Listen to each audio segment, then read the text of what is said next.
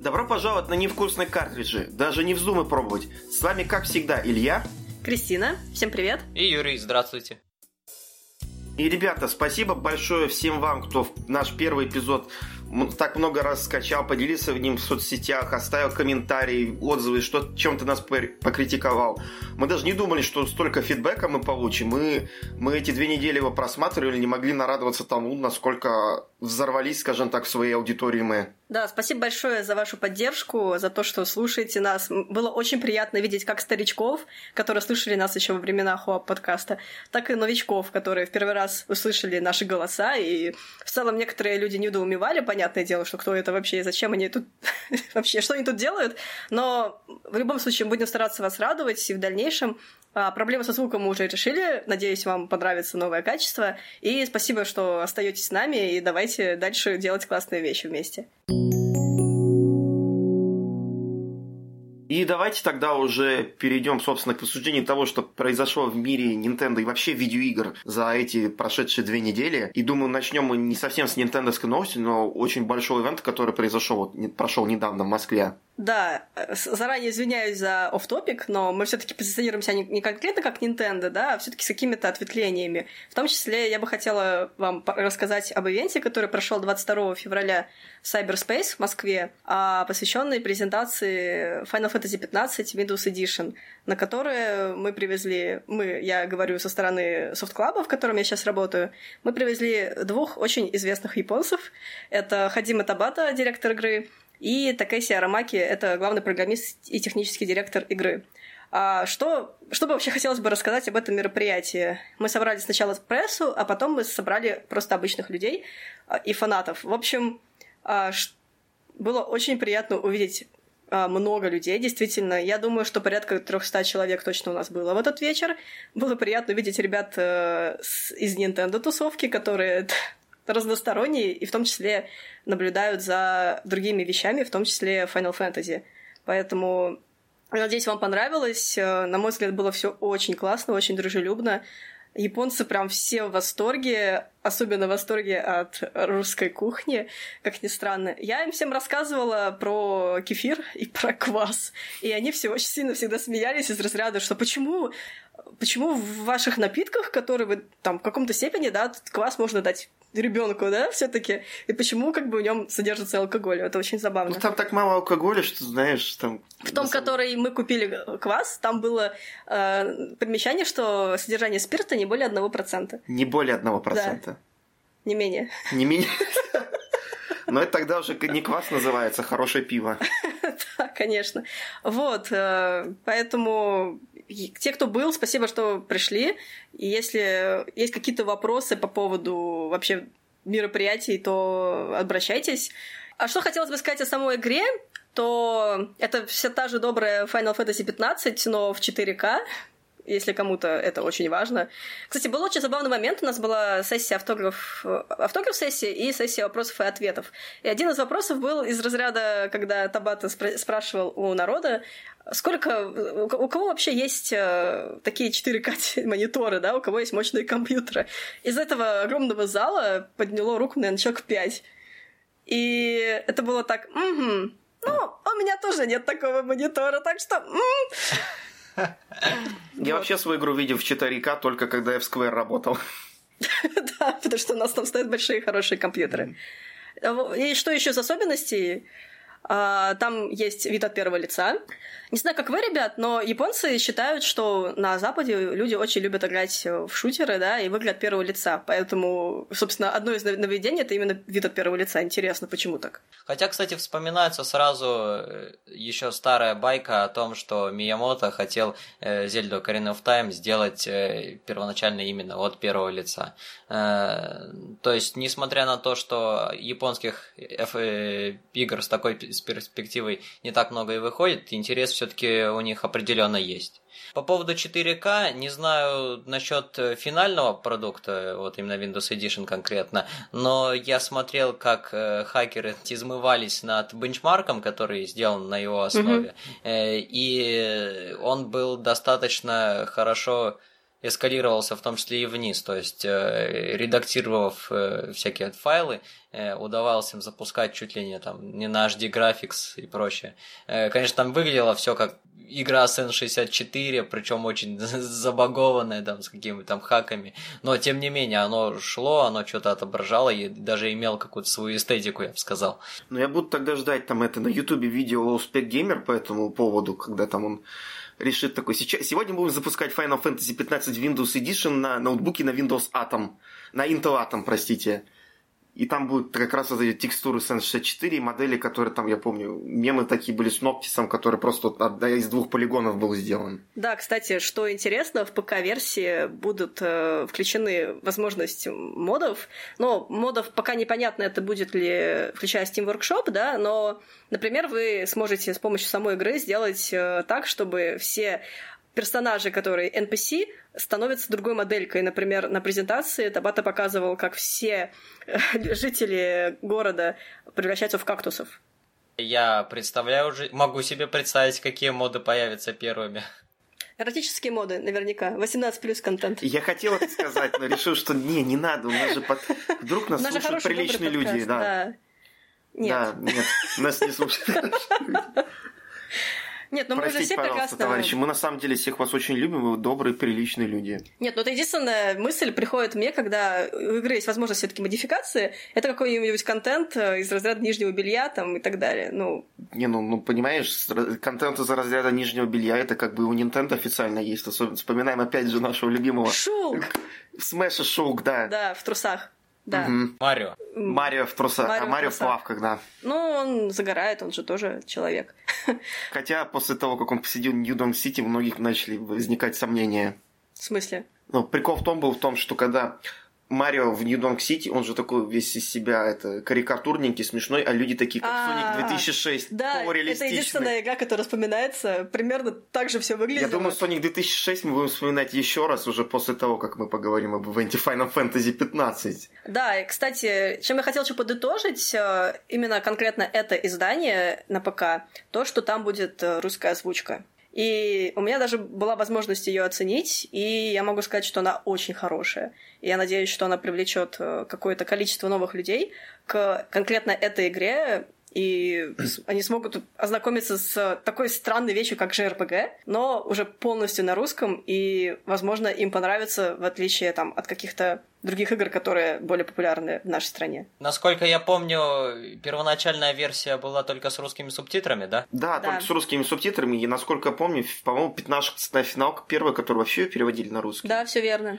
Потому что я помню, единственное, что было наподобие Final Fantasy Crystal Chronicles Ring of Fates на DS, у нее была переведена только коробка, когда ты крышку вставлял картридж, она вся была на английском. Да, это первая финалка, которая переведена на русский язык, была субтитрами, и сейчас она будет переведена озвучкой. И, кстати, тем, кому интересно, 26 февраля в Steam, Origin и где-то еще вышла домоверсия. Вышла домоверсия этой игры, поэтому, если есть возможность ознакомиться, то, пожалуйста, знакомьтесь, там есть полная первая глава. Знаете, к слову, по поводу популярности в России, мне кажется, Табата сам не ожидал, что он будет настолько популярен. И самое веселое, что я, к сожалению, по некоторым обстоятельствам не смог в четверг приехать на этот ивент. Однако в субботу у меня... Я смог встретить людей, скажем так, которые там были на ивенте, абсолютно неожиданным способом. В общем, я просто проходил там с другом, решили мы зайти в Марукамы, в Лапшичную, и когда мы уже садились на места, я вдруг смотрю, кто-то вдалеке, какое-то знакомое лицо такое, которое вроде видел на фотках, которые мне присылала Кристина в четверг. Я такой думаю, это Табата случаем или нет? И там он сидит с кем-то, еще они что-то там говорят, такой думаю, слушай, ты что-то, по-моему, Хадзиме Табата? Такой, пишу Кристине, такой, слушай, мне кажется, тут Табата в Марукаме. Такая, что? Что он тут делает? Что он делает в Марукаме? Да. На Третьяковской. Этим японцы везде в обшивочную все найдут, блин. Да. Это, кстати, очень забавно, как сильно японцы находят что-то, что им близко. И я уверена, что это было из разряда найти японскую еду, да, где-то в окрестностях, потому что у них там относительно недалеко был отель. И Марукамы. Японская забегаловка, по сути, то есть, очень адекватной едой. Почему бы не сходить? Я думаю, только интересно, чем понравилось вообще рукам, или мне кажется, что это недостаточно аутентично? Мне кажется, что вполне, и я считаю, что рукам это вообще классная тема, но просто она такая более простая, ну, такая типичная лапшичная. В целом там все очень-очень должно быть, я думаю, им... Ну да, она более-менее, на самом деле. Да. Неплохая. Я бы даже сказал, очень хорошая. Ждем очередного кросс-промо DLC для Final Fantasy 15 теперь с лапшичным Марукамы. Это как Cup Noodles, только Марукамы Noodles. Это не, как это, не дурацкая вот эта лапша, а нормальная, которую хочется есть. Почему дурацкая? Cup Noodles? Да. Не знаю, не люблю ее почему-то. Я ни разу не пробовала. Очень хочу. Ну, блин, она такая... Самая простая Cup Noodles, не знаю. Ну, если Cup Noodles там в этой игре была, то почему бы не ввести Марукамы? Cup Noodles была везде, по-моему. Ее сейчас во все игры пихают. Я помню, в Binary Domain была реклама Cup Noodles. Там они просто так нахомячили вот так вот. Они там убивали роботов-терминаторов, и в промежутках там какой-то японец дом-дом-дом-дом, вот так вот эту лапшу. К слову о еде. Был такой вопрос. Все вы знаете, что в Final Fantasy XV очень большое внимание уделено еде. Она там просто потрясающе выглядит, потрясающе аппетитная, хочется ее съесть, прям вот с экрана монитора ее забрать. Табата спрашивал, если они когда-нибудь задумаются о том, чтобы ввести нашу русскую еду в игру, то что бы ввели вы? Да борщ, наверное, или голубцы. Самое что-нибудь такое известное. Не люблю голубцы. А ты бы что ввел, Юр? Ты борщ без сметаны не ешь. Со сметаной не ешь. Да, я люблю борщ с майонезом. Все. Короче, у подписчиков сразу там этот минус 200, сколько там. Все ушли борщ с майонезом. Если бы мы были биткоином, мы бы обвалились сейчас. Знаешь, если бы мы были биткоином... То есть, это единогласное мнение вести борщ. Я бы ввела блины с икрой. Тоже классная идея, на самом деле. Я бы еще вареники ввел. Вареники это классно. Особенно... когда они хорошо сделаны, или с каким-то там шкварком, картофелем, под сметанкой, то что... Ну, наверное, самое банальное, что можно было, это бутерброды с красной икрой, но если из такого более... Бутеры Final Fantasy! Я прям... Там же есть персонаж Игнис, он кулинар, и он там постоянно какие-то новые рецепты и так далее. Игнис такой... Бутер с красной икрой! Ваше Величество! Приятного аппетита! И Ноктис такой... Что? И такой Игнис такой это потихоньку там вот, прячет этикетку, да. Красная цена, батон. На этом этапе все, забудем красную икру. Предлагаю, смотрите, привокзальную шаверму. Ну шаверма это же не русская. Привокзальная русская. Я же забыл, что тут все говорят шаверма, не шаурма. Шаверма, шаурма, как хочешь. Я привык просто говорить шаурма, потом вспомню, что вы оба шаверма говорите, потому что Киров, Питер, видите ли. Курица, кура, греча, гречка. Поребрик. Поребрик. Парадная. Да. Нет, это разные вещи. Поребрик и парадная. Я знаю. Нет, если ты говоришь, ты должен сначала сказать по-московски, потом по-питерски, по-московски, потом по-питерски, понимаешь? Интересный факт. В Кирове все макароны называют рожками. Абсолютно все, вне зависимости от формы. Рожки. Даже спагетти? Рожками? Даже если это спагетти. Даже спагетти. Тяжело вам живется. А если это спиральки, то они тоже рожки? Все, абсолютно все макаронные изделия рожки. Что не так с этим городом? Почему рожки? Я тоже не знаю, что именно не так с этим городом. Уже 10-й год пытаюсь понять, что с ним не так. Например, все. Ну, недалеко от истины. Да ладно, вы еще в Омске не были. Нет, я не хочу в Омск. Никто не хочет в Омск. Хорошо, а что в Омске есть, кроме птицы? Там нету Табаты. Давайте не будем о городах. Ну, знаете, самое веселое, что давайте все-таки вернусь к Табате, потому что в конечном итоге я все-таки подошел к... Там был, как выяснилось, Табата, Арамаки и еще девушка-переводчица по имени, по-моему... Рю. По имени Рю, да. И, в общем, они как раз же собирались уходить, как выяснилось, и они... очень удивились, что мы их узнали, и я такой, да, вот вы случаем не Табата-сан и Арамаки-сан, они такие удивились, им переводчица перевела, она поняла, что происходит, разговорились, там это, я сказал, что хотел сходить на ивент, но, к сожалению, не удалось, слово за слово, того вы хотите сфотографироваться, давайте тогда уже пойдем на улицу, говорю, ну давайте, как вам удобно. А по пути говорю, мне еще рассказывала об ивенте Кристина, мы с ней друзья, показывали фотографию, Рю такая, Кристина, точно, и пояснила тоже, соответственно, Табате Рамакина, конечно, Кристина, они запомнили. Даже меня не знать-то, да. Да, и, в общем, мы сфотографировались там вместе, там я, мой друг Табата зачем-то решил спрятаться за нами, мы, в принципе, довольно высокие ребята, а Табата, он ниже нас, он так встал, положил нам руки на плечи и привстал на цыпочки. И в итоге его было меньше, видно меньше, чем Арамаки, который стал рядом, и не пытался спрятаться за нас почему-то. То есть Рю сделал фотки там всем на наши телефоны, включая там на телефон Табаты. И... О, это так мило. Это мило, да, он хранил. Так через такую на фоне там церкви, которая там да, сзади очень была. Вот, в общем, фото, вышло очень классное фото такое. То есть такие у меня такое удивленное веселое лицо. Потом еще мой друг, который не до конца понял, с кем мы фотографируемся, которому только потом объяснил, что это был режиссер Final Fantasy XV. Мы такие, ой-е-е. И потом... Мы такие, они пошли там куда-то в метро там смотреть на мозаику, там что-то, а мы пошли обратно доедать еду, которую я так и не закончу, потому что Хадзиме Табата, да, собственно, да, персоной. Еда и Табата. Вообще непонятно, как его встретил просто в Москве. Да, просто... это вот из разряда вообще какая-то случайность. Ну, просто серьезно, это случайность на миллион. Я просто решил внезапно, что зайдем-ка мы руками погреемся, просто по пути так зашли, сели. Поворачиваюсь, опа, я думал, что Табата уже уехал. А вот не. Вообще офигенная такая вещь, когда... Я уже думал, блин, а не подумает, что я его преследую случаем там. Потому что такие вещи вообще там редко случаются. Ну, как полагаю, никаких непониманий не было. Мир тесен, вот Табата, ты, Кристина. Только я один в Кирове застрял им. Так что давай, Табата, приезжай в Киров. Да ладно, ты через 3 рукопожатия теперь знаешь Табату. А еще, если учитывать твое знакомство с Константином Говоруном, ты знаешь еще Ю Судзуки через 2 рукопожатия. Так это что, получается, я Миямото знаю через тоже несколько рукопожатий? Знаешь, вполне возможно. И Аануму тоже. Ничего себе. И Кадзиму. А Кадзиму-то как? Ну, хотя... Софт-клаб, там, распространение... Да, их мерч. МГС, да, мерч, да, да. Который был... Кадзима Продакшнс, футболочки были, да. А Кадзимы не было на Игромире. Весело было. Все верно. Было бы здорово, чтобы приехал Кадзима. Угу. Особенно учитывая его популярный комментарии в Инстаграме. Самое лучшее, это когда Кадзима публикует новую фотографию. Например, там была фотография 4 минуты назад опубликованная, и в комментариях уже 20-30 комментариев а-ля Кадзима гений. Просто как это происходит, непонятно.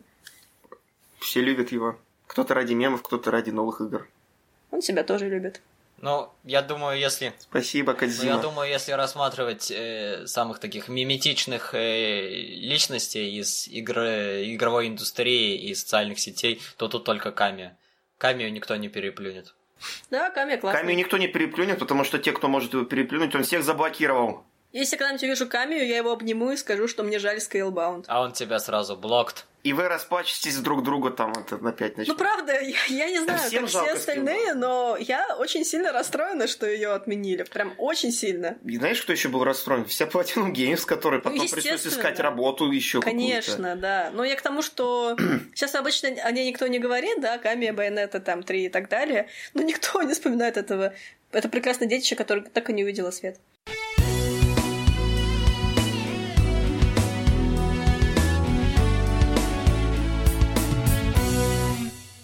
Ну ладно, это все офф-топик. Давайте продолжим наши разговоры в общем, и перейдем вот к... Мир тесен, действительно. И я думаю, что слово о тесности, мне кажется, что Сонику стало...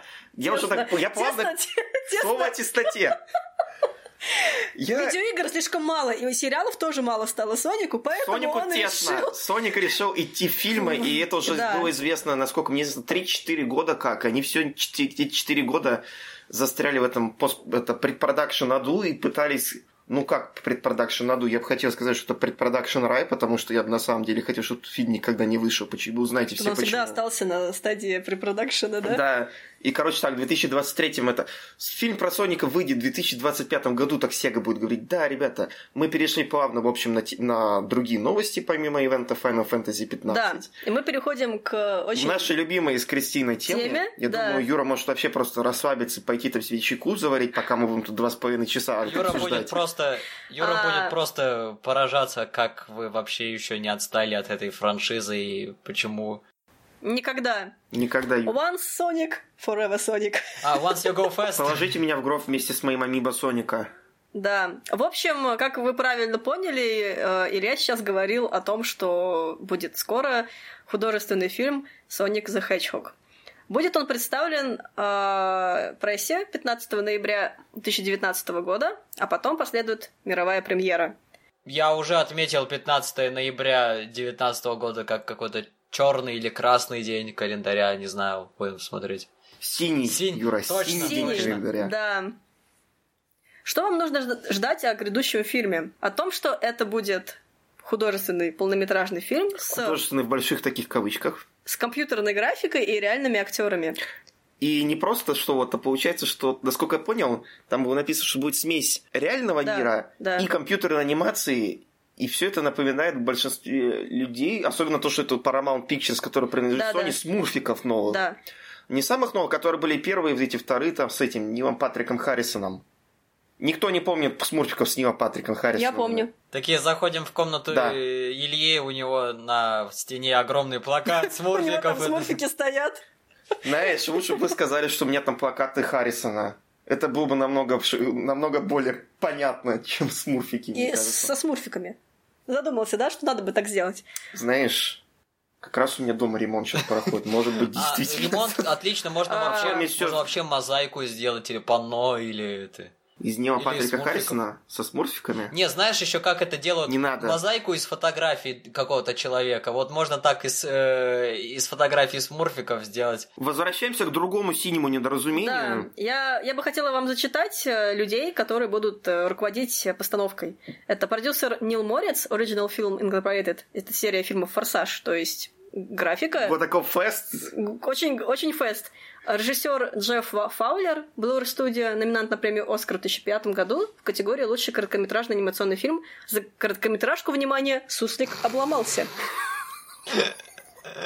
Мне нравится уже. Фаст, «Суслик обломался», нужен какой-то еще ингредиент. Исполнительный продюсер Тим Миллер, Blur Studio, режиссер фильма Marvel Fox, Deadpool и основатель студии визуальных эффектов, анимации и дизайна Blur Studio. Я хочу на секундочку напомнить, что Тим Миллер... Blur.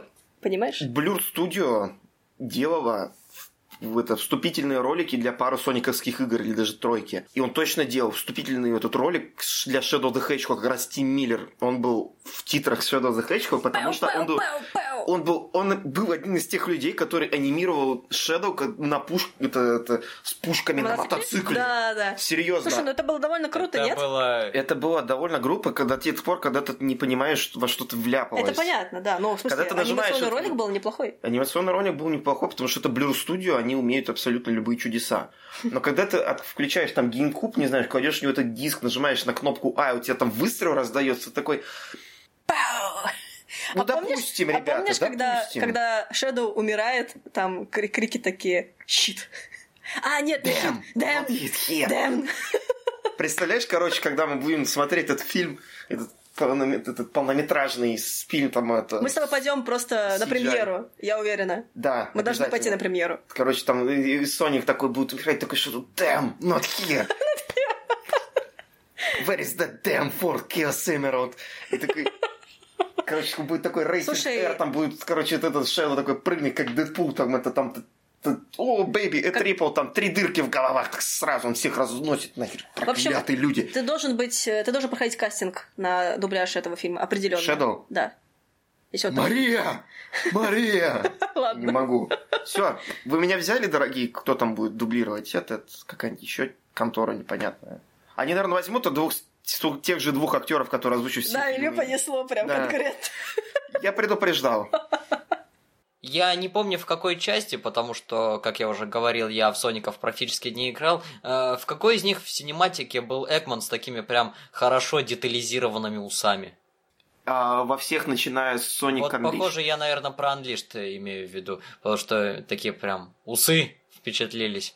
Да, даже в Unleashed делали не Blur, а Mars Animation Planet, которая тоже будет, насколько мне известно, с пресс-релиза делать эту всю ерунду. Она к проекту, создающему силами студию Mars Animation Planet, принадлежащей Sega Group, вскоре присоединится множество талантливых профессионалов, о которых я говорила выше. Все, усы будут детализированы, можешь не беспокоиться. Короче, мне кажется, они просто собрали всех своих прошлых партнеров, потом нам все равно не хватает некоторых студий, так, смотрим. Fast. О, Fast and the Furious. Берем. Blur. О, все, берем. Нет, я могу понять причастность человека, который один из создателей фильмов «Форсаж», потому что графика «Форсажа» крутая, как бы. God of Fast, God of Furious, короче. Confirmed. Да. Кроссовер confirmed. Такой Вин Дизель, короче, там это будет такой, ну покажи, насколько ты быстро, такой врум, и такой, я понял. Ну, пойдем грабить казино. На самом деле это звучит намного лучше, чем то, что, наверное, в конечном итоге выйдет в качестве фильма, так что... Я бы заплатил намного больше денег, чтобы увидеть такое.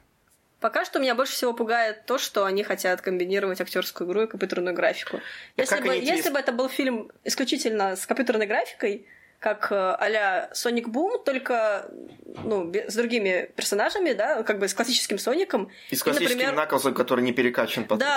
И как бы сделать из этого нормальный мультфильм полнометражный с нормальным адекватным сюжетом, без людей и без поцелуев, пожалуйста. И в целом... Поцелуев мертвых ежей обязательно. Да. В целом это выглядит... можно сделать из этого что-то интересное. А теперь нам придется еще как-то... Будут актеры так ходить вокруг вот этого трехмерного Соника, который там будет что-то им говорить, они будут разговаривать с ничем, который на съемочной площадке, и он будет им отвечать. Ну, камон, это уже сколько лет практикуют, но я тебя умоляю. Ничего в этом страшного нет. Не, на самом деле, никто ж вроде не протестует особо против фильма «Детективы Пикачу», который сейчас тоже это в продакшене.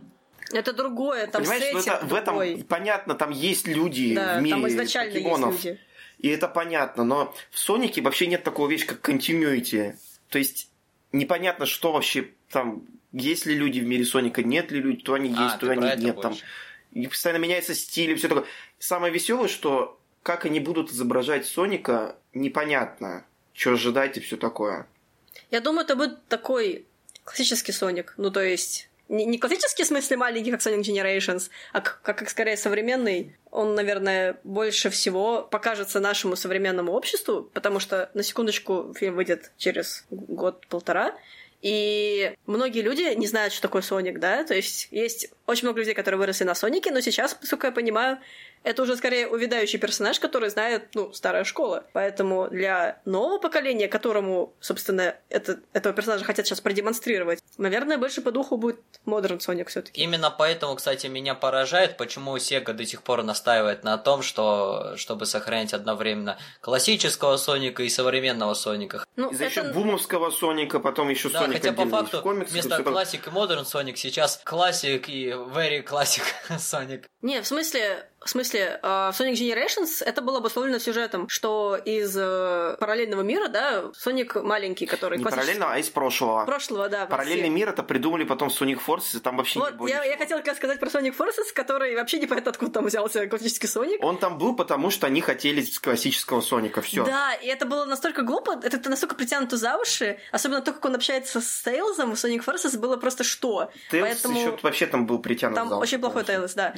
Поэтому... Соник, help me! И повернулся к роботу задницей. Ну, он вернулся к своему прошлому, своему началу, когда он был беспомощный, а потом его сделали взрослым, а потом его снова сделали беспомощным. Насколько он был беспомощный? Ты в Сонике 2 могла просто убивать всех боссов спокойно, ему ничего не происходило. Беспомощный Тейлз, ага. Ну, имею в виду, это обусловлено было сюжетом, что он как бы просил у Соника помощи, но это не важно.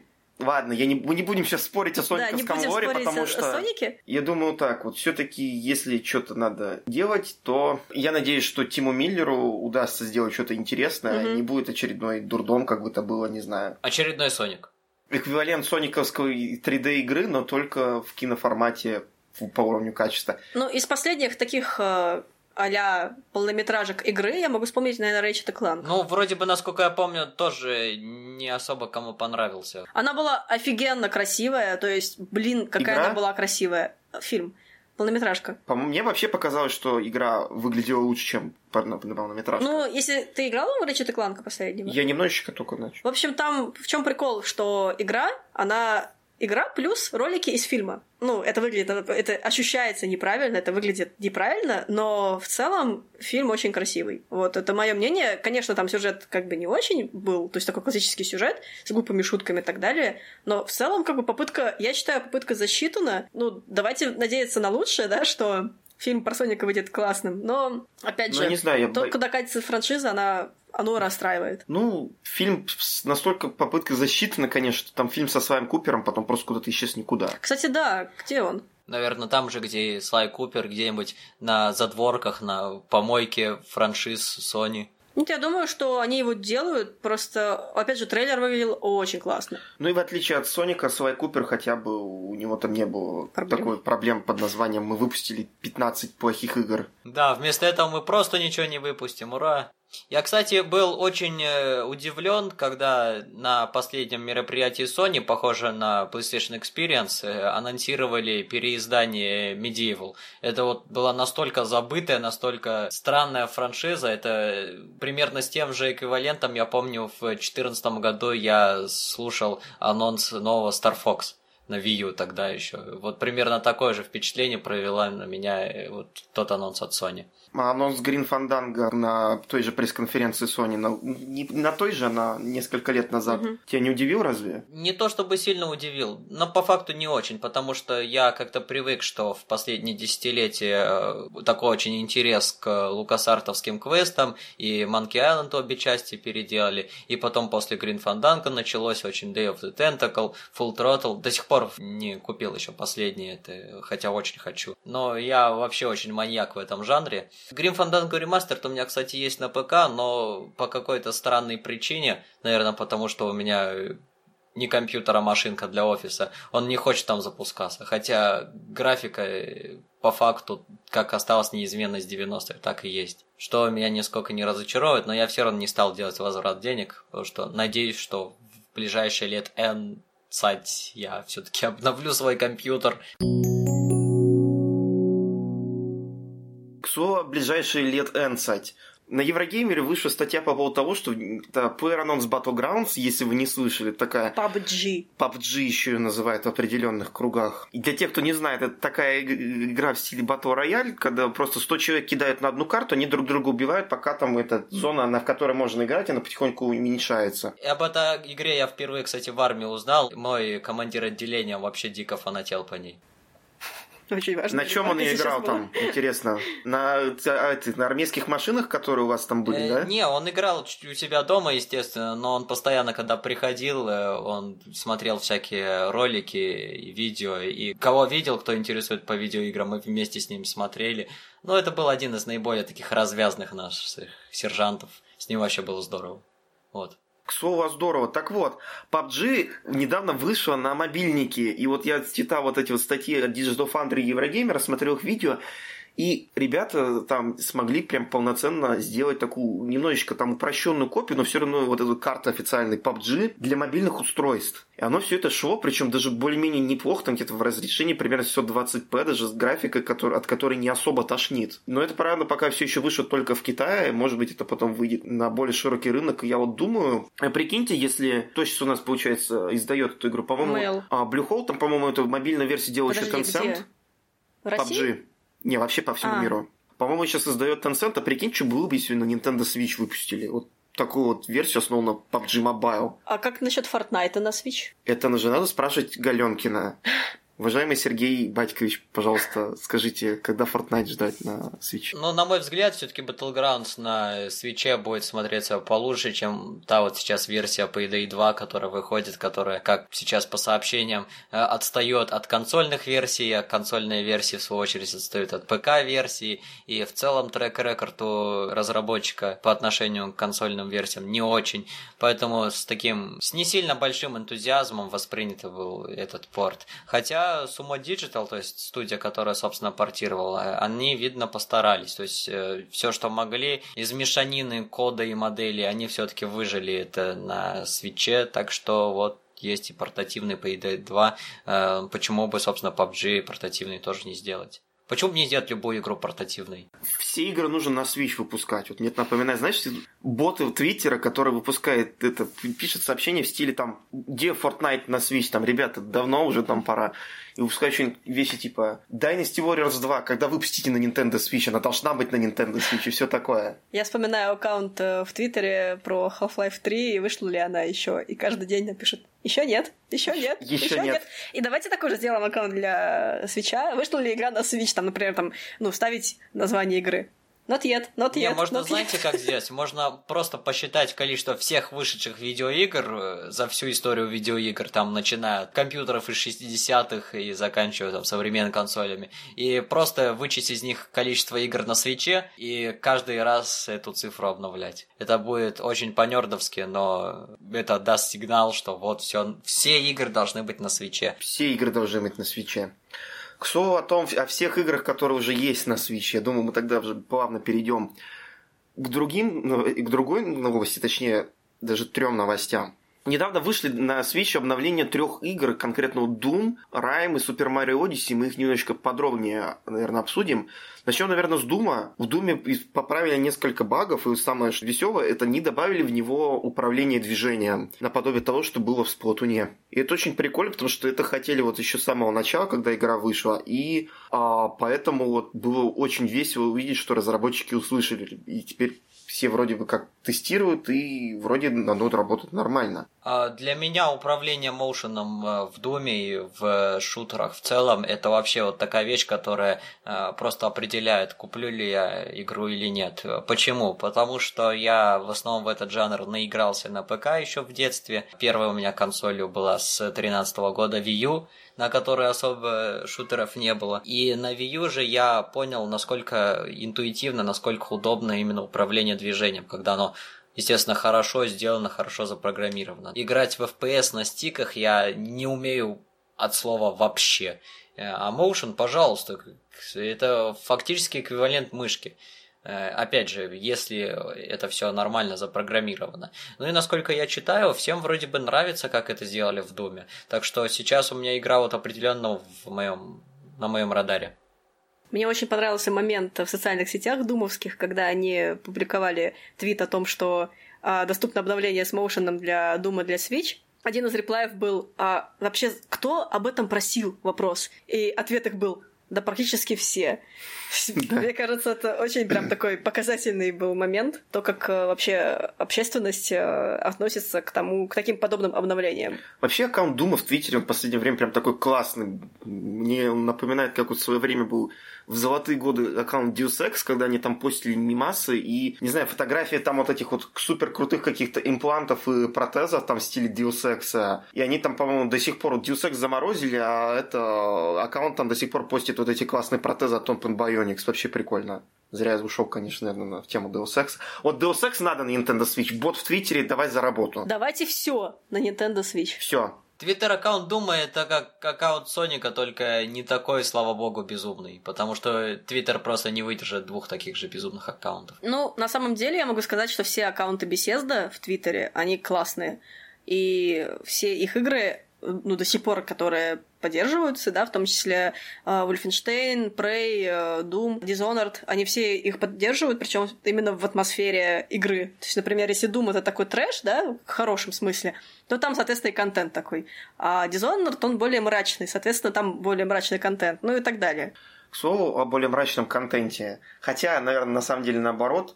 Обновление Rime, кстати, вот недавно вышло, и я вам сейчас расскажу довольно такую, наверное, историю уже подлиннее. То есть вот вообще Rime на Свитче я ждал уже довольно долго, потому что, во-первых, когда я был на Игромире, мы там брали интервью одного из продюсеров игры из Tequila Works, Реми Шиншилла, и он там рассказывал, что это кучу, у них там вот убили кучу времени на этот порт, что они старались, все такое, что они вот он постарались сделать максимально близкую версию это к PlayStation 4, Xbox One и ПК. Но когда игра вышла, в итоге выяснилось, что там на самом деле очень большая проблема с производительностью. То есть, когда ты включаешь игру, ты видишь, что она прям очень мыльная. Когда вынимаешь свитч из дока, то там вообще как будто бы намазали на экран вазелином. То есть, настолько низкое разрешение было.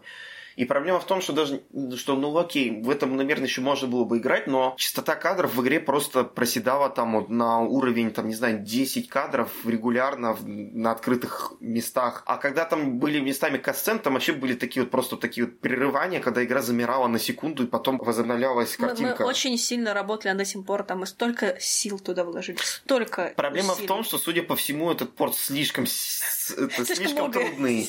Особенно учитывая то, что на самом деле Райм Rime, он не очень эффективно оптимизирован, как, скажем, та же Зельда, например. Как выяснилось, она подтормаживает, у нее какие-то проблемы и на ПК, и на PS4, и на Xbox One, и везде. Мне в этом плане жалко Tantalus Games, которая тоже была ответственна за порт Switch'а, насколько я помню. Потому что, как вот я сейчас слышу, порт вышел так себе на всех платформах, но Tantalus, которая до этого славилась хорошими портами на Wii U, и которая Twilight Princess HD тоже сделала, она, короче, тоже запачкалась в процессе. Я до сих пор не открыла Twilight Princess HD на Wii U. Она у меня до сих пор запечатана. Зато ты открыла Metroid. Да. Это я сделала, это я молодец. Сейчас как раз, когда процветает такой бизнес студии, которые занимаются чисто портированием игр на Switch, как та же Panic Button, которые, опять же, тот же Doom и прочее портировали. Подожди, я тебя перебью, прости. А Wolfenstein тоже... Те же ребята портируют, тоже Panic Button. Ага. И сейчас, когда бизнес этих студий процветает, наверное, Tantalus просто сидит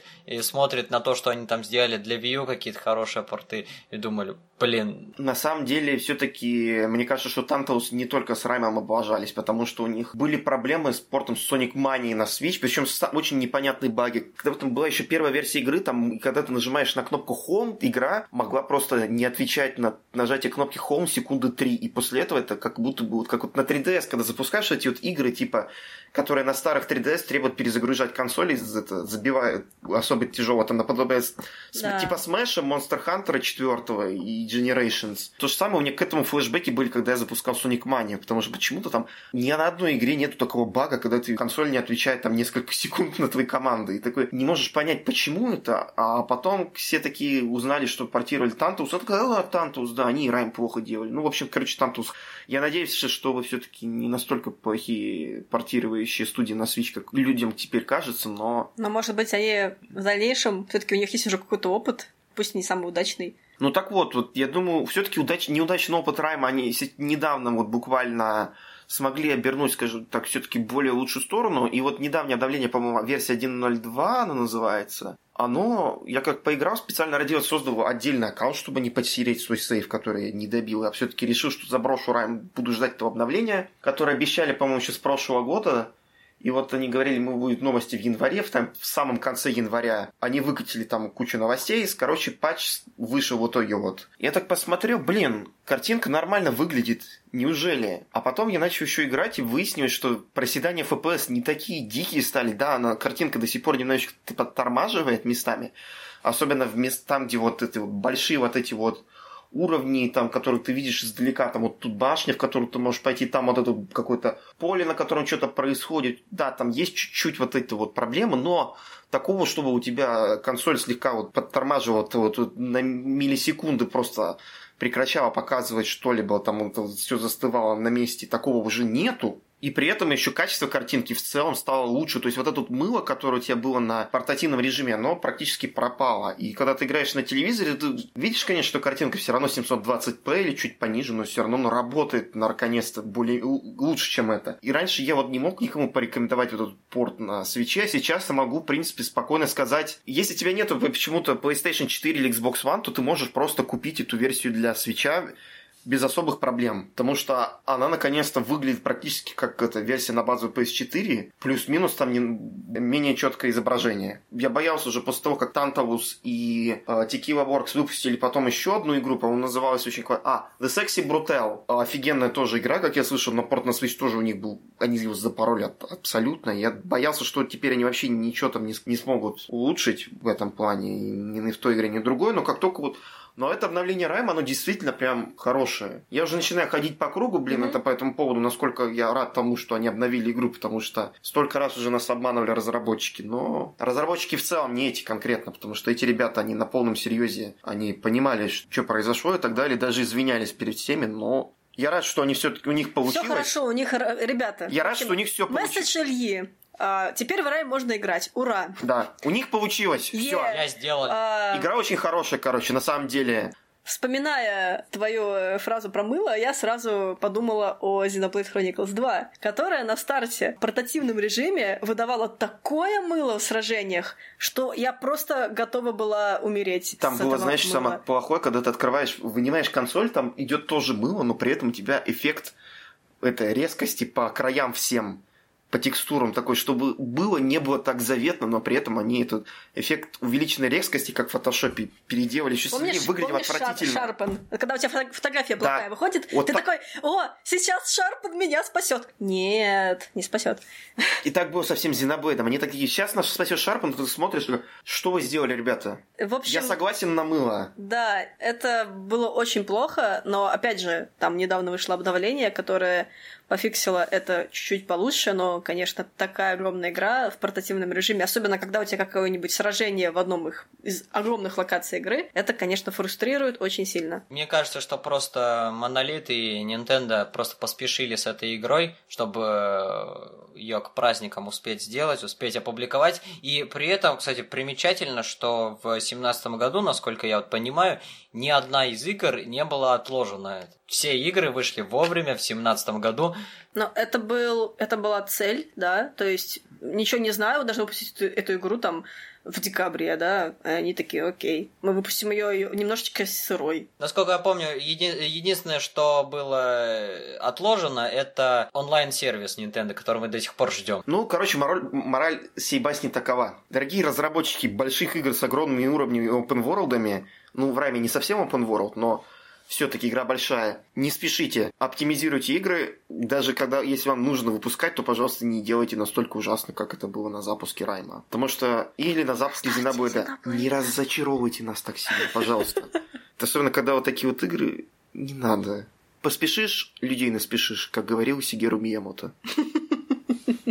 Говорил ли? Он говорил немного по-другому. Ну и последняя обновленная игра, о которой хотелось бы поговорить, это Super Mario Odyssey. Она, к счастью, не страдает ничем, что мы сейчас описали. Она была хороша как есть, но тем не менее разработчики решили добавить в нее новый онлайн-режим, в котором можно находить и, наоборот, прятать. Находить баги в карте и прятать в них шарики, как делают огромное количество засранцев в онлайне. Да, к сожалению, не без этого. Я очень надеюсь, что все-таки это починят, так же, как чинили и шорткаты в Mario Kart 7 и прочие такие не очень приятные вещи.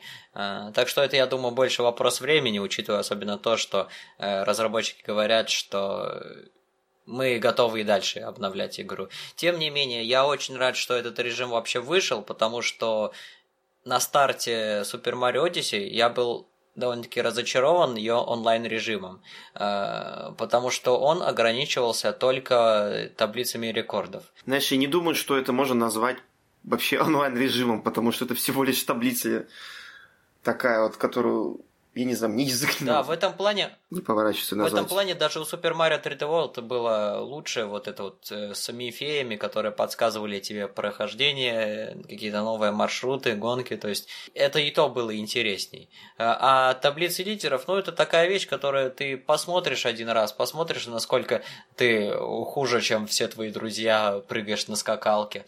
Кстати, насколько я помню, они сбросили, обнулили полностью эти рекорды прыжки на скакалке и сделали так, что теперь там после сотни также делается ускорение. Поэтому, если вдруг вы набрали какой-то нереальный результат в игре на скакалке в Super Mario Odyssey, то можете с ним попрощаться, всплакнуть и продолжать скакать дальше. Ну и, наверное, надеюсь, что вы записали на его благодаря функции видео, которая была примерно во время запуска Super Mario Odyssey предоставлена. Ну да, насколько я помню, она даже чуть раньше была, как раз к выпуску Odyssey. Кстати, Юра, а как тебе вообще Super Mario Odyssey? Ты так вроде не поделился с нами впечатлениями. Ну, это определенно классная, необычная, очень свежая для всей серии Марио игра. Очень рад, что ее купил, играл. Но, тем не менее, несмотря на ее открытость, многие новые фишки, несмотря на все это, я бы не назвал ее моей любимой частью. Потому что для мультиплеера куда лучше Super Mario 3D World. А для синглового какого-то впечатления я все же до сих пор считаю считаю первую Super Mario Galaxy таким недостижимым идеалом. Причем это не ностальгия, я на самом деле играл сначала в 3D World, потом в Galaxy 2, и потом только спустя очень долгое время, когда смог найти в коробке, поиграл в Galaxy 1. И Galaxy 1 настолько меня впечатлила вот просто всем. Она была ровно такого объема, которое нужно, ровно длилась ровно столько, сколько надо, уровни были такие, как есть, то есть просто все в таких правильных пропорциях было. И в сравнении мы сейчас видим 999 лун или сколько там. Причем эти луны надо не только собирать, но и их можно в постгейме просто покупать, просто сливать монеты. Тем самым этот самый главный коллекционный предмет в игре, он просто обесценивается. Но это на самом деле очень большая тема для разговора. Насколько я помню, даже кто-то записал двухчасовое видео, в котором просто разносил Super Mario Odyssey. Ставьте лайки, если вы хотите услышать отдельный подкаст про впечатления о Зельде и Марио. Да, в котором мы будем разносить игру и потом говорить, что она не шедевр. А потом будет бонусом про Xenoblade Chronicles 2. Знаешь, вот не люблю такие видео, когда дворят 2 часа, они что-то начинают говорить, а то сказал парень, который записывает подкаст там примерно на 1,5 часа, да. Я даже смотреть на это видео не стал, потому что, ребят, серьезно, вы не могли бы это уменьшить до 20 минут? Я думаю, спокойно могло быть. Я думаю, что ты можешь при должных усилиях найти подобное. Просто потому что в том-то и прикол, что вот эти вот долгие обмусоливания, они кому-то нравятся. То есть мне, например, приятно иногда смотреть такие видео, потому что в 20 минут ты не можешь уложить весь месседж, который ты хочешь донести, понимаешь? Я тебе покажу, кстати, тогда, знаешь, что такое? Я видел анализ Покемон Омега Руби Альфа Сапфир на 7 часов.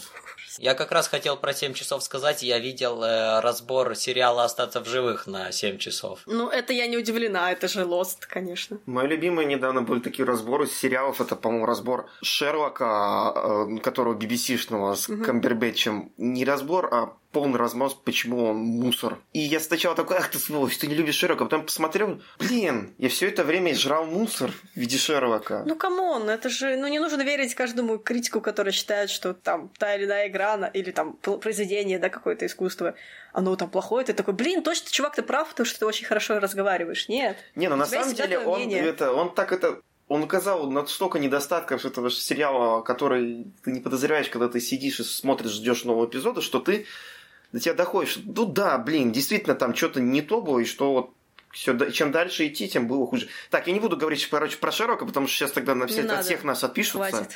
Если уж говорить об обзорах, я тоже согласен, не надо просто каждому слову, каждому отдельно взятому тексту верить как самому себе. Надо на самом деле просто взять какое-то одно конкретное издание или какого-то одного конкретного автора, с чьим мнением ты в целом согласен, и просто смотреть, что он говорит о твоих играх. Потому что все равно все люди разные, у каждого свои вкусы. И поэтому надо просто подобрать человека, у которого вкусы более-менее соответствуют твоим.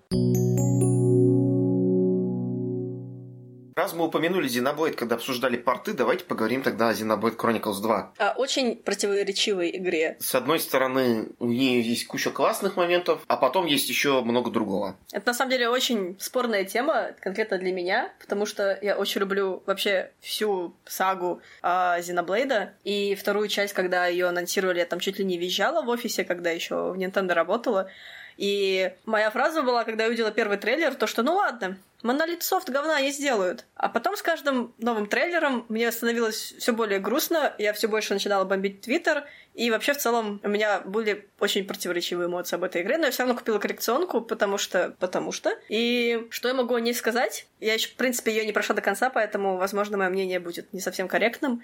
Я тоже до конца не прошел до сих пор, потому что не могу. В общем, что меня больше всего пока раздражает и фрустрирует, это, конечно, все еще дизайн персонажей, это все еще непонятный, не к месту фан-сервис, и в целом они сломали всю боевую систему, которую они строили, 2 проекта. Первый Xenoblade и Xenoblade Chronicles X. И, если честно, я бы хотела, чтобы они сохранили именно боевую систему из X, потому что она была классная. Ты мог строить своего персонажа как тебе удобно, то есть ты мог ему такие арты, да, артс, вот эти вот способности давать, которые ты считал нужным, потому что ты давал ему какой-то класс персонажа, а затем способность. Давайте я тогда быстренько поясню, как работает эта система. То есть фактически персонаж простые атаки делает автоматом, но у тебя еще есть специальные возможности, которые ты можешь назначать там это на определенные кнопки, которые зависят от Xenoblade Chronicles 2, например, от того, какой у тебя блейд, что твое живое оружие, будь то там, не знаю, там какой-нибудь демон или твоя любимая вайфу меч. И то есть у тебя вот, например, Xenoblade Chronicles 2, у тебя 4 способности можно использовать, не все там с дополнительными эффектами. Кто-то может там подлечить, там это, прокинуть врага и так далее. И там потом уже начинает вокруг всего этого накатываться куча других механик. Например, можно делать всякие там комбо-чейнс из цепочки вот этих вот из различных вот элементов, все вот такое, там использовать такие вот помеченные специальными номерами удар один за другим и наносить кучу урона, там специальные эффекты и так далее. Это, с одной стороны, когда ты начинаешь в это играть, это очень непонятно. Но потом, когда ты в это вникаешь, то начинаешь понимать, что это можно, скажем так, в некоторых местах даже вполне спокойно обузить, мне кажется. Проблема в том, что по большей части ты в первые несколько 10 часов, наверное, игры, ты просто стоишь на месте, ждешь, пока у тебя заполнится тот или иной артс, нажимаешь на кнопку, ждешь, нажимаешь на кнопку, ждешь. Параллельно ты можешь менять блейды. Ну и в целом все. Потом у тебя уже чуть поинтереснее становится, когда у тебя появляются специальные блейды, ну, необычные, не вот эти вот болванчики, а какие-то там с какими-то конкретными особенностями. Там ты уже сможешь нацепливать на врага какой-то орб, да, потом сбивать этот орб другими орбами, и в целом, наверное... Орб — это такая, короче, фигнюшка, которая связана там с элементом. В общем, короче, если это пояснять на словах, то это очень непонятно. Да, это очень сложно. И поэтому туториалы в Xenoblade, прости, что перебиваю, да, там просто страшного. Они там по... Не знаю, там они несколько часов играют, тебе все равно появляется внезапно. Окей, а теперь мы тебе объясним вот эту механику. Откуда вы взялись, ребята? Я что, до сих пор не мастер? Если вы любите видеогейм Данки так, как люблю его я, то посмотрите, пожалуйста, его обзор Xenoblade Chronicles 2 еще раз. Там, в принципе, он очень наглядно объясняет, какую ситуацию тебя ставит игра, когда ты слушаешь... Когда ты хочешь поиграть, ты уже такой, так, все, я настроился, сейчас, подожди. И «Хей!» А мы тебе еще не рассказали о том, как делаются комбо-атаки. Или «Хей, а ты знаешь, что у тебя есть инвентарь, и ты можешь положить туда еду?» А теперь представь еще, что, короче, ты внезапно пропустил этот туториал, и ты можешь его посмотреть заново, только если ты его купишь в одной деревне, которая находится у одного продавца за всю игру. А, я этого не знала. Ты можешь серьезно, это стоит денег отдельных. Хочешь научиться играть в нашу игру, правильно заплати внутриигровую валюту. Хорошо, лутбоксы! Еее! Лутбоксы без... Зато хорошо, что микротранзакции есть, которые за реальные деньги ничего покупать не надо, кроме самой игры. Ну, кстати, по поводу лутбоксов, микротранзакций и прочего такого, я... Честно говорю, я сейчас человек со стороны, я в Xenoblade Chronicles 2 не играл, и она у меня даже не в первичном списке... покупок на Switch ближайших. Но я слышу, что они, по сути, взяли гача-систему из мобильных игр и перенесли ее полностью в Xenoblade. И, если честно, это у меня такое очень неприятное ощущение вызывает, даже более неприятное, чем боевка. Потому что, на самом деле, когда я услышал о боевке, я заинтересовался, потому что с боевкой Xenoblade Chronicles X я, если честно, не справился. Я не сильный игрок в RPG. Проблема этих игр в том, что тебе нужно действительно углубиться в них и понять, как это работает. В общем, Xenoblade Chronicles 2 такая странная игра, конечно, особенно в плане боевки, но мы еще не поговорили о фан-сервисе. Да, фан-сервис в этой игре, он... Странный. Он вообще на каком-то... Я не знаю, я в первый раз вижу уровень этого фан-сервиса вообще в видеоиграх, когда у тебя начинают шутить, что маленький пушистый клубочек шерсти, нупон, это тамошняя раса, а у него дома стоит робот, которого он наряжает в костюм горничной, при этом робот, он человеческой анатомии. То есть, как бы, просто подумайте, женщина, задумайтесь. Женщина, робо-горничная у него. Задумайтесь, просто маленький пушистый шарик хочет, чтобы у него была женщина-горничная. Его персональная женщина-горничная. И что это вообще? Зачем? Крис, у тебя есть PS Vita, и ты еще этому удивляешься? Я удивляюсь, что Тецуя Такахаси, которого я очень сильно люблю, позволил вот это интегрировать в игру, честно. Не странно, что ты начала говорить конкретно о Напоне. Почему? Потому что, если ты помнишь, первые 15, 20, 30 минут игры... Ты про Сесть Файра? Да. Когда-то нашего дорогого, не знаю, там парня из севера Англии по интонации Рекс? Озвучки. Рекс, ой, да, ужасная озвучка. Если вы играете с английской озвучкой, просто нет. За исключением, если вы любите шотландское аниме. Нет, не надо, просто не надо. Даже если вы любите, не надо, просто нет. Короче... Японская озвучка доступна бесплатно в eShop. Скачайте ее, играйте как хороший, адекватный человек. Так вот, Рекс что-то там, это, он потерял сознание, поднимается, что он первое видит? Вот как вот на него смотрит Пайра, и при этом сиськи на полкадра. Причем у нее сделано было еще вот так, чтобы ты смотрел именно вот по центру кадра, не лицо, насколько я помню, а именно грудь. Так потому что прям физика груди прям физика офигенная. Груди, физика груди какая-то странная, потому что она у нее торчит, как будто у нее такой пушап агрессивный. Очень вот. Агрессивный, да. Ага, вот как будто у нее, не знаю, еще там специально броня, которая еще твердая, но потом в роликах, когда она показывается, грудь у нее иногда скачет, а иногда нет. Угу. Что не так с физикой груди? Неужели вы не могли обратиться к разработчикам Dead or Alive? Там все всегда понятно. Или Синган Кагура? Синган Кагура хотя бы не скрывает, что она фансервисная игра. А тут они же пытаются эмоциональный сюжет делать. Мне кажется, это просто какой-то инновационный металл, материал, который изменяет физику в зависимости от желаний. Нет, это просто дикий, фансервисный... непонятный фансервис, который совершенно не обусловлен ничем, учитывая то, что там, насколько я понимаю, это сделано просто чисто ради фан-сервиса. Это настолько неправильно в игре, в которой сюжет очень грустный, и вообще она вся такая немножечко а-ля грустная, то что мы мир, все умрем, ребят. Да, мир, в котором все умирают, титаны, которые умирают, да мы все умрем, и сиськи, и там фансервис, горничные, шутки про члены и так далее. Ты просто такой, что? Но зато они не умирают, они никогда не умирают. Все может умереть, а неприличные шутки никогда. Угу. Особенно, когда там это вот другая форма Пайры. Порноформа. Это не, серьезно, было. Там как киллакили, на самом деле, если мы же говорим про формы, то там чем мощнее Блейд, тем меньше у него одежды, в случае с Пайрой. А помнишь, там есть еще Блейд, которая такая пышногрудая женщина, да. Ее еще все в Твиттере, я помню, просто... Какая из них? Нет, одна, жалко, что у нас подкасты, мы не можем показать картинку. Кролик ледяной. Да, вот, да, Юр, ты о ней. Просто это вершина настолько творческой импотенции. А, кстати, к слову, о творческой импотенции. Все Блейды в игре, за исключением некоторых, это полная творческая импотенция, я считаю. Несмотря на то, что они пригласили в качестве художников-иллюстраторов Блейдов в эту игру крутых реально людей. Включая Тецу Намуру, насколько мне известно. Да, все верно.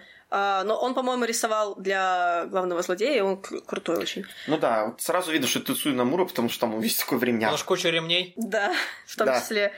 И я очень была расстроена тем, что как раз-таки в Блейдах, в списке Блейдов, большая часть это какие-то сисястые дамы.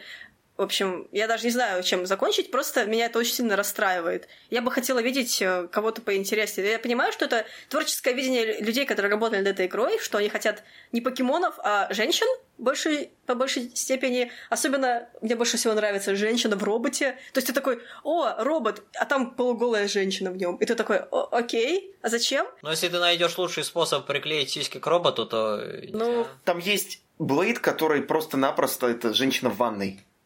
Это я не видела. Это там вроде кто-то в ванной просто летает вокруг.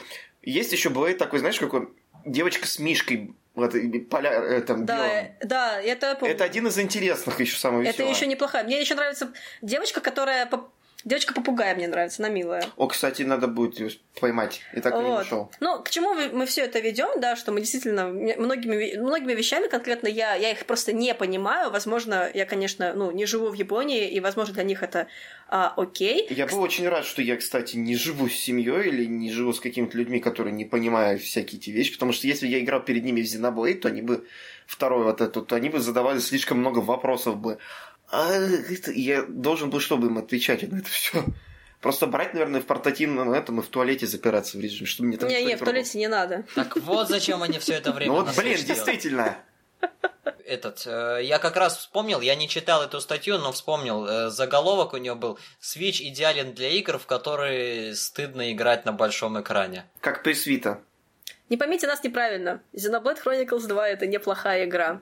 Просто она вызывает очень много вопросов и не дает ответы на эти вопросы. Но в целом она очень красивая. В ней очень прям потрясающе детализованные локации. Мир игры классный, да. Я не беру в расчет стилистику и главных героев, которые выглядят как... Знаешь, я могу сказать, сейчас тебе прервусь, расскажу про стилистику. Там есть часть героев, которые... Нормальные, как типа анимешные, все такие там и себе, там у них носы вот такой вот горочкой. А есть ребята, которые там чуть более реалистичные, как будто они вышли из Xenoblade Chronicles X, у них носы по-другому сделаны. Совершенно, шейдинг совершенно другой. Они смотрят друг на друга, как будто бы разные люди нарисовали для разных игр. Они вместе стоят друг с другом. И что это вообще такое? Зачем? Неужели вы не могли это нормально нарисовать в одном стиле? В том числе очень сильно в Блейдах заметно. Да. Но мне кажется, это особенно с кучей приглашенных художников, это... Не, но проблема в том, что ключевых героев там практически рисовал один художник, да? То есть там они взяли Тецую только, по-моему, в качестве гостевого художника для некоторых персонажей в основной игре. Не, серьезно, у глав гадов более-менее реалистичные носы. А у главных героев они сделаны в виде вот этой вот галочки такой всеми любимой. Ну, мы можем как бы взять трех главных персонажей игры, сравнить их с двумя главными злодеями, и если сопоставить их рядом, как будто бы мы попадаем вообще в две разные вселенные. Они абсолютно по-разному нарисованы, непонятно, зачем они вот так вот столкнули эти два стиля. Что-то не то. В любом случае, наверное, пожалуй, сейчас... если вы хотите большую ЖРПГ, с большими факторами. С большими ЖРПГ? С большими ЖРПГ. Да, с большой боевкой. С большой боевкой, с... И сиськами. Спасибо.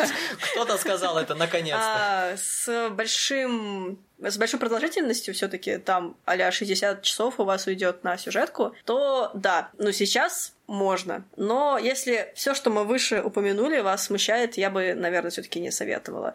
Давайте вы лучше переиграйте в Xenoblade Chronicles 3D на 3DS. Или лучше Xenoblade Chronicles на Wii или Wii U. Да, или поиграйте в X. Серьезно, X неплохая игра. У нее тоже тяжелая судьба, и вообще в целом она такая... своеобразная, но чисто мое мнение, она очень хорошая. И если вы так и не смогли поиграть в нее на Wii U, то сейчас самое время, наверное. Достать эту Wii U, зарядить Pro-контроллер, да? Кристина? Да, и там есть роботы. Там есть роботы, они классные, и в них можно бегать и убивать всех. Ну, хорошее это ты сейчас, знаешь, спустя все эти года так говоришь спокойно, хорошее. А я помню, когда она только вышла, и когда ты на нее обзор делал, там, я не знаю, на каком ты небе была от счастья просто. Скеллы! Ну, опять же, да. То есть я ее, помню, очень сильно хвалила, и в своем обзоре я ей поставила вообще очень, очень высокую оценку. Ну, то есть это как такая долгая история отношений, да? То есть сначала ты там влюблён, потом ты понимаешь, что, наверное, ты не сильно влюблён, у человека есть недостатки, а потом ты вроде как примиряешься с этими недостатками. Вот такая история у меня с Иксом. Очень странная. Ну, я думаю, что после вот этого вот, скажем так, очень... веселого сегмента про Xenoblade Chronicles 2, на котором мы чуть, скажем так, я не ожидал даже, что мы настолько разговоримся в этой игре. Наболело. Но это исходит от, скажем так, от любви к серии. Да, всё-таки а наверное, не от чистого хейтерства. Я думаю, что, в принципе, давайте будем уже на этой ноте закругляться. Такая вот противоречивая, но веселая вещь. Прям как наш подкаст. Нет, плохая вещь. Я тоже хотела сказать, что наш подкаст, именно конкретно этот выпуск, он довольно любопытный, учитывая то, что мы сначала говорили о Final Fantasy, потом говорили о Сонике, и везде где-то были какие-то плюсы, минусы, ну, Xenoblade вспомнили. Вот, надеюсь, что это будет интересно для вас, и вам понравилось. Обязательно делитесь с нами вашими впечатлениями. Фанартами Пайры. Только нарисуйте ей нижнее белье, пожалуйста.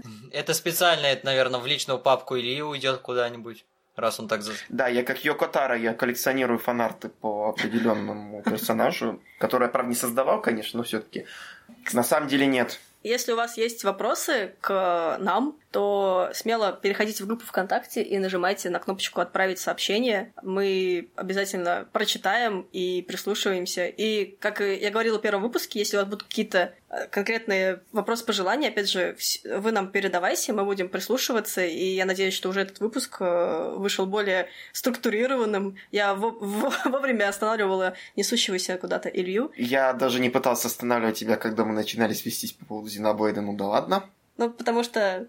Ты молодец, а я тоже молодец. Мы все оба молодцы. Игорь тоже молодец. Хей. Ну и, разумеется, никто не отменял обычные банальные комментарии у нас ВКонтакте, в Твиттере и даже, не поверите, в Фейсбуке. Мы также их читаем, анализируем, они у нас потом чуть ли не по полдня обсуждаются, так что вы не думайте, что вы там написали, это просто так пшик. Так что мы внимательно прислушаемся ко всему, что вы говорите, и будем рады услышать ваше мнение, в том числе и об этом конкретном выпуске. Ну, как и всегда, нас можно слушать ВКонтакте, нас можно слушать на Подстере и... На Apple Podcasts. Apple Podcasts, да. То есть обязательно подписывайтесь на нас, поставьте нам 5 звезд в iTunes. Пожалуйста. И оставьте комментарии в подстере iTunes тоже обязательно. Да, если вам не сложно, пожалуйста, чтобы наш подкаст увидело больше людей, можете, пожалуйста, оставить какой-нибудь отзыв нас на Apple Podcasts. В общем, подписывайтесь на нас во всех социальных сетях, добавляйте нас в ваше любимое приложение для подкастов. На этот раз, я думаю, уже все. Всем спасибо за прослушивание. С вами еще раз были Илья, Кристина и Юра. До скорых встреч. Пока. Всем пока-пока.